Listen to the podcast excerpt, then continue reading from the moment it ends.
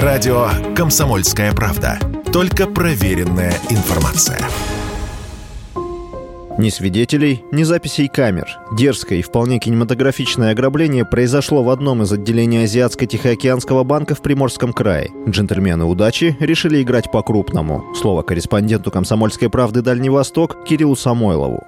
Лесозаводск – это маленький город, там больше 30 тысяч человек всего проживает, и несколько отделений вот Азиатско-Тихоокеанского банка. И вот под одним из них находился подвал в жилом доме. А он расположен, и в этом подвале обнаружили недавно отверстия, которые вели в комнату с сейфом, где лежало 12 миллионов рублей. Сумма такая достаточно немалая, они, видимо, хорошо знали воры, которые решили это отверстие сделать там. Ну, то есть они через подвал проникли под здание офиса и аккуратненько выковырили такие ровные отверстия, такие ровные дыры в полу, через которые ночью проникли в помещение и вытащили деньги.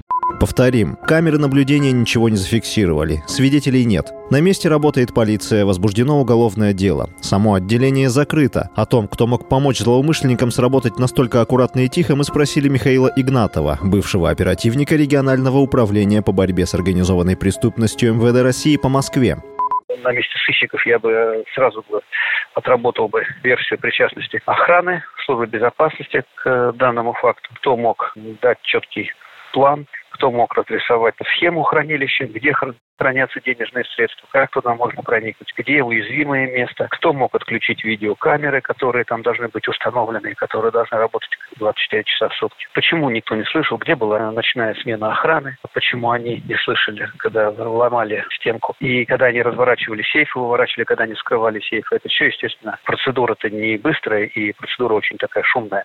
Еще одно громкое ограбление произошло недавно в Воронеже. Грабители пролезли в офис местной компании и похитили деньги из сейфа директора. Обычно там хранилась зарплата от миллиона рублей до трех. Но в этот раз грабители сорвали куш. Сразу 25 миллионов рублей, которые директор одолжил у родственников на развитие бизнеса. Василий Воронин, радио «Комсомольская правда».